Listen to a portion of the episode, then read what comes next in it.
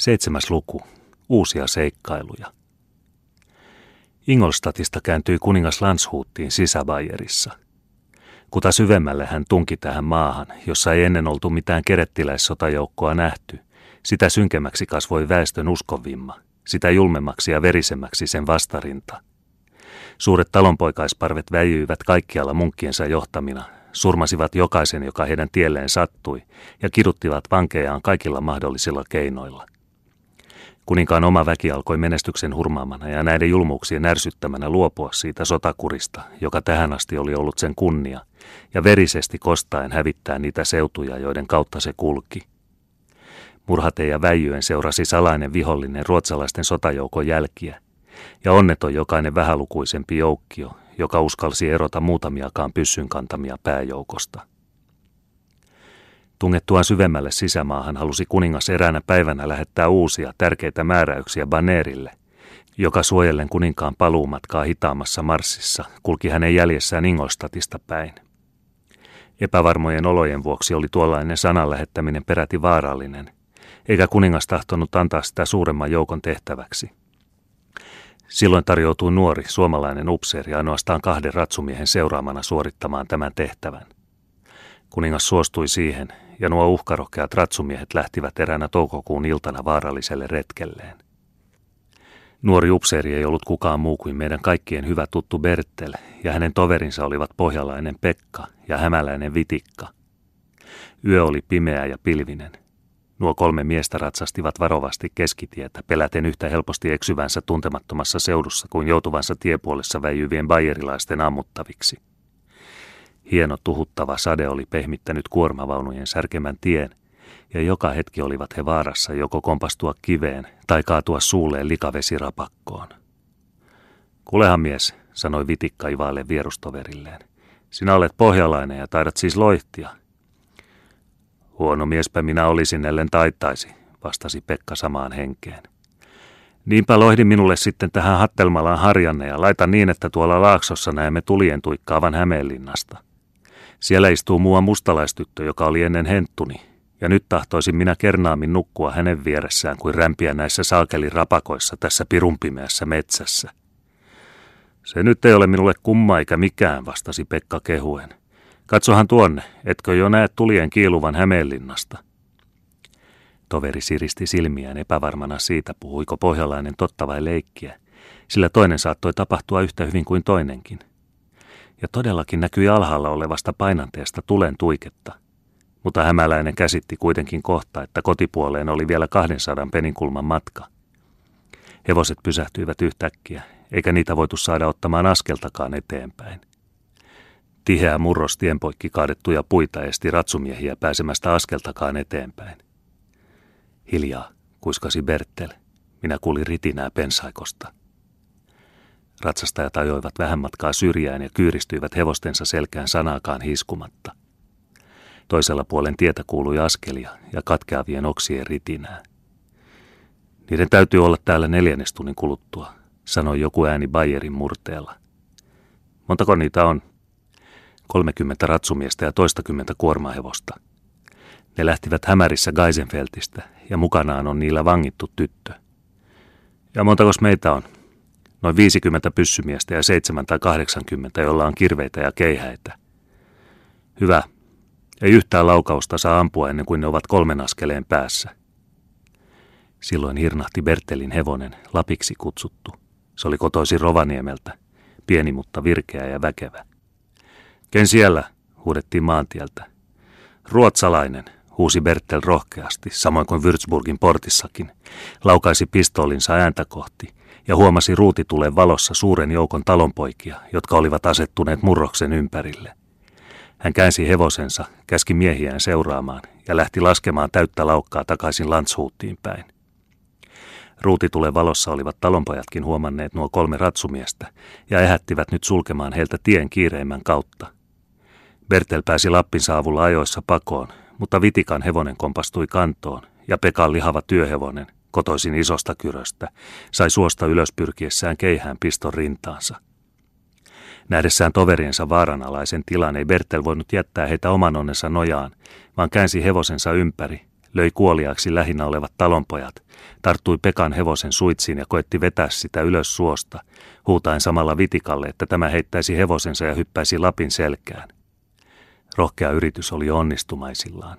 Jo olivat kaikki kolme päässeet takaisin maantielle, kun yhtäkkiä kuului suhina ilmassa ja Bertel kiskaistiin nuoran silmukkaan takertuneena alas hevosensa selästä. Vitikka putosi hänkin maahan. Lappi laukkasi tiehensä ja vasten tahtoaan täytyi Pekankin seurata hevosensa jäljessä, joka riensi toisen mukaan. Bertel ja Vitikka vangittiin tuossa tuokiossa kädet selän taakse sidottuina. Hirttäkää nuo koirat ennen kuin toiset ennättävät apuun. Pää alaspäin, ehdotti joku toinen. Ja pään alle pieni rovio, lisäsi kolmas. Ei saa tehdä tulta, komensi neljäs, jolla näytti olevan johtava asema. Kuule toveri, kuiskasi hän maassa makaville vangeille. Puhuitteko te suomen kieltä keskenänne äsken? Mene helvettiin, murahti Vitikka. Maledikti, maledikti fennones, huudahti äskeinen ääni pimeästä. Nyt olette vihdoinkin käsissäni. Nyt tulevat ne, huusi joku joukosta, ja todella kuuluikin samassa hevosten askelia Ingostatista päin. Talonpojat vaikenivat ja sulkivat varovaisuuden vuoksi suun vangituiltakin. Tulijat ratsastivat tulisohtujen valossa ja näkyivät olevan saksalaisia ryöstelijöitä, jotka palasivat rosvoretkiltään jostakin läheisyydestä. Nopeasti ratsastaessaan eivät he huomanneetkaan murrosta edessään, ennen kuin olivat aivan sen luona, ja samassa paukahti murhaava laukaus kaadettujen puurunkojen alta. Toistakymmentä etumaista miestä nähtiin kaatuvan maahan. Hevoset hyppäsivät pystyyn ja laahasivat perässään jalustimiinsa takertuneita kaatuneita. Koko joukkio joutui hämmennyksiinsä. Toiset kääntyivät heti kohta takaisin ajaen kumoon kuormahevoset. Toiset ampuivat umpimähkään murrokseen kätkeytynyttä vihollista. Talonpojat hyökkäsivät esiin väijymäpaikaltaan, karkasivat raivostuneena jäljelle jääneiden kimppuun ja kiskoivat heitä suopunkien avulla hevosten selästä. Saksalaiset puolustautuivat epätoivon uljuudella. Kymmenen minuutin kuluttua oli koko parvi hajaantunut. Kahdeksan tai yhdeksän oli päässyt pakoon. Viisitoista makasi verissään maantiellä ja kuusi tai seitsemän oli otettu vangiksi, samalla kun kaikki mukana tuotu saalis oli joutunut vihollisten käsiin. Ainoastaan neljä talonpoikaa oli kaatunut. Bayerilaisten kosto oli kamala. He ampuivat vankeja paljaalla ruudilla silmiin, kaivoivat heidät vyötäisiä myöten märkään maahan ja kivittivät heidät hitaasti kuoliaiksi. Kun tämä hirmutyö oli tehty, ryhdyttiin saalista korjaamaan. Kädet sidottuina viskattiin Bertel ja hänen seuralaisensa hevosen selkään, ja niin alettiin ajaa metsää kohti.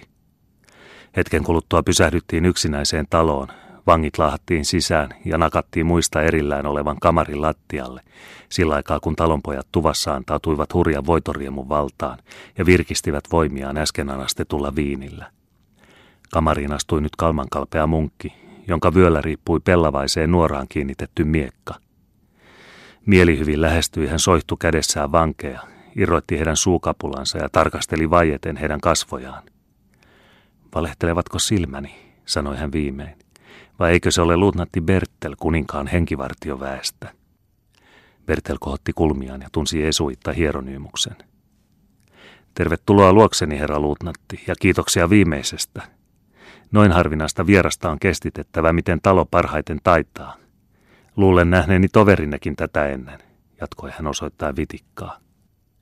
Raaka hämäläinen katsoi häntä tuikeasti silmiin ja veti suunsa pilkalliseen irvistykseen – Minne olet pannut vasemman korvasi, munkki, huusi hän kiroten.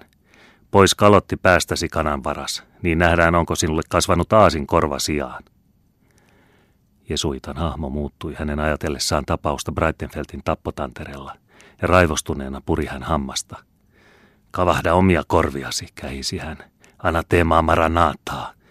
Ne ovat kuulleet kuultavansa tässä maailmassa. Näin sanottuaan taputti Jesuitta kaksi kertaa käsiään ja sisään astui Seppä tulipunaiset pihdit kädessä. No toveri, joko korviasi kuumentaa, ivaili munkki. Vitikka vastasi uhkamielisesti. Luulet olevasi viisaskin, mutta et ole kuitenkaan kuin rajasuutari piruun verraten. Herrasi ja mestarisi ei tarvitse pihteä, hän nipistää näpillään. Oikea korva, sanoi Jesuitta. Seppä, joka oli kuumentanut rautojaan läheisessä takkatulessa, heilutti niitä hämäläisen pään päällä. Vitikka naurahti pilkallisesti. Hänen ruskeat poskensa punastuivat, mutta vain hetkiseksi. Hänellä oli enää vain toinen korva jäljellä. Tahdotko luopua uskostasi, tunnustaa Paavin ja kirota Lutterin, niin saat pitää toisen korvasi. Saituri, huudahti hämäläinen. Herrasi ja mestarisi tarjoaa maita ja valtakuntia, ja sinä tarjoat vaan kurjan korvan. Vasen korva, virkkoi Jesuitta kylmästi. Seppä teki työtä käskettyä. Kidutettu sotamies vain hymyili. Tämä on inhoittavaa, huudahti vieressä makaava Bertel. Tapa meidät, jos tahdot, mutta tapa pian. Ja kuka on sanonut, että aion tappaa teidät, vastasi isä Hieronymus. Päinvastoin on omassa vallassanne, tahdotteko jo tänä yönä päästä vapaaksi? Ja mitä vaadit minulta? Te olette urhollinen nuori miesluutnantti Bertel. Minua surettaa, että kuningas niin häpeällisesti ja niin väärin on ottanut teiltä sen arvon, jonka olette verellänne ansainnut. Vai niin, vai surettaa se sinua? Entäpä sitten? Teidän sijassanne minä kostaisin. Kostaisinko? Niinpä niin, olenhan sitä tuuminut. Te kuulutte Kusta Adolfin henkivartioväkeen. Te tiedätte kai, mitä oikeauskoiset katoliset ruhtinaat antaisivat sille, joka elävänä tai kuolleena toimittaisi kuninkaan heidän käsiinsä. Mistäs minä sen tietäisin, arvoisa isä? Ruhtinaskunnan saisi hän, jos olisi aatelismies. 50 000 tukattia, jos olisi aateliton. Arvoisa isä, se on liian pieni palkka niin suuresta palveluksesta. Ota joko kuolema tai ruhtinallinen palkkio. Vai tämä olikin tarkoituksesi, arvoisa isä? Tehkää niin kuin tahdotte. Kun olette miettinyt ehdotusta, niin saamme siitä taas puhua. Tällä kertaa voitte kuitenkin ostaa henkenne ja vapautenne paljon halvemmasta, aivan mitättömästä. Mitähän tuo mahtanee olla, arvoisa isä? Kuulkaa minua. Minä pyydän teiltä vain pyhän valan, että teette minulle vähäpätöisen palveluksen. Kuningas Kustaa Adolfilla on oikeassa etusormessaan pieni kuparisormus. Se on hänelle arvoton, mutta minä maksaisin paljonkin sen saadakseni, sillä minä olen muinaiskalujen keräilijä. Minä tahtoisin kernaasti omistaa muiston kuninkaasta, jota vaikka vihaankin, kuitenkin ihailen ihmisenä. Entä se sormus? Se tulee teidän hankkia minulle tavalla millä tahansa, ennen kuin kuu ensi kerran kääntyy. Luvatkaa se valallanne ja olette vapaa. Siis vaan pieni rikos seitsemättä käskyä vastaan. Ja anteeksi saan jo edeltä käsin. Mene rosvo ja kiitä onneasi, että käteni ovat sidotut. Muuten opettaisin sinua pitämään arvossa sotilaan kunniaa. Rauhoittukaa nuori mies ja muistakaa, että henkenne on minun käsissäni. Kun olen tehnyt tehtäväni toverinne kanssa, tulee teidän vuoronne. Bertel heitti häneen vain halveksivan silmäyksen. Työhösi Seppä, mutisi Esuitta synkästi. Ja Seppä tempasi taas hehkuvat pihtinsä tulesta. Samassa syntyi sekavaa melua Pirtin puolella, missä talonpojat mässäsivät. Huudettiin aseihin. Ruotsalaiset ovat kimpussamme. Ovi paiskattiin auki. Toiset tarttuivat pyssyihinsä, toiset nukkuivat juovuksissaan lattialla. Ulkoa kuului selvästi ruotsalaisten upseerien komentosanoja. Sytyttäkää tupa tuleen, pojat, ne ovat satimessa saakelit. Jesuitta hyppäsi ulos ikkunasta. Tulinen, mutta lyhyt kahakka syntyi tuvan ovessa. Talonpojat joutuivat pian tappiolle ja pyysivät armoa. Mutta etumaiset pistettiin pertuskoilla kuoliaiksi ja toiset vangittiin, tupa ryöstettiin ja Bertel tovereineen vapautettiin. Larssonko se on, huusi hän iloisesti. Pots Donner Vetterka Bertelhän se on. Tännekö sinun oli vietävä kuninkaan käsky? Entä itse? Saakeli viekö, sinä tiedät, että minä olen onnen poika. Minut lähetettiin vartioimaan kuormastoa. Minä tapaan tiellä muutamia ryöstelijöitä, jotka kertovat tästä väijymäpaikasta metsässä. Minä kiirudan sinne heidän neuvonsa mukaan ja vapautan yhtä aikaa reippaan pojan ja ihanan immen. Katso häntä.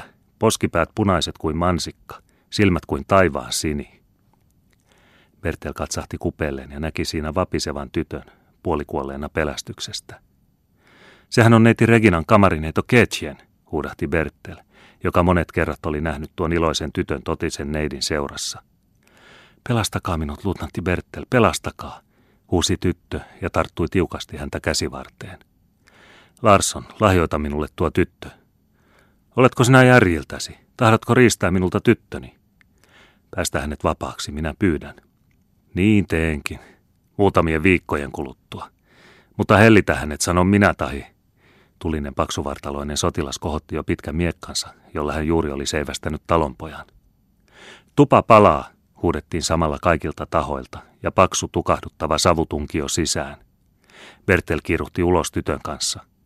Larsson riensi jäljestä ja mielen kuumuus haittui tulen kuumuuteen. Vasta kun ulkona pihalla nähtiin tupa yltympäri tulessa, muisti Bertel, että se oli täynnä ihmisiä, että siellä oli noin 30 talonpoikaa, jotka käsistään ja jaloistaan kiinni kytkettyinä eivät päässeet paikaltaan liikahtamaan. Pelastakaa me onnettomat, huusi hän. Oletko hullu, nauroi Larsson. Nehän ovat niitä roistoja, jotka äsken löivät niin monta meikäläistä reipasta poikaa hengiltä. An roihuta. Oli jo myöhäistä auttaa. Nuo onnettomat bayerilaiset joutuivat aikansa raakamaisen sodankäynnin uhreiksi, jolloin julmuuden harjoittamista pidettiin uljaana tekona.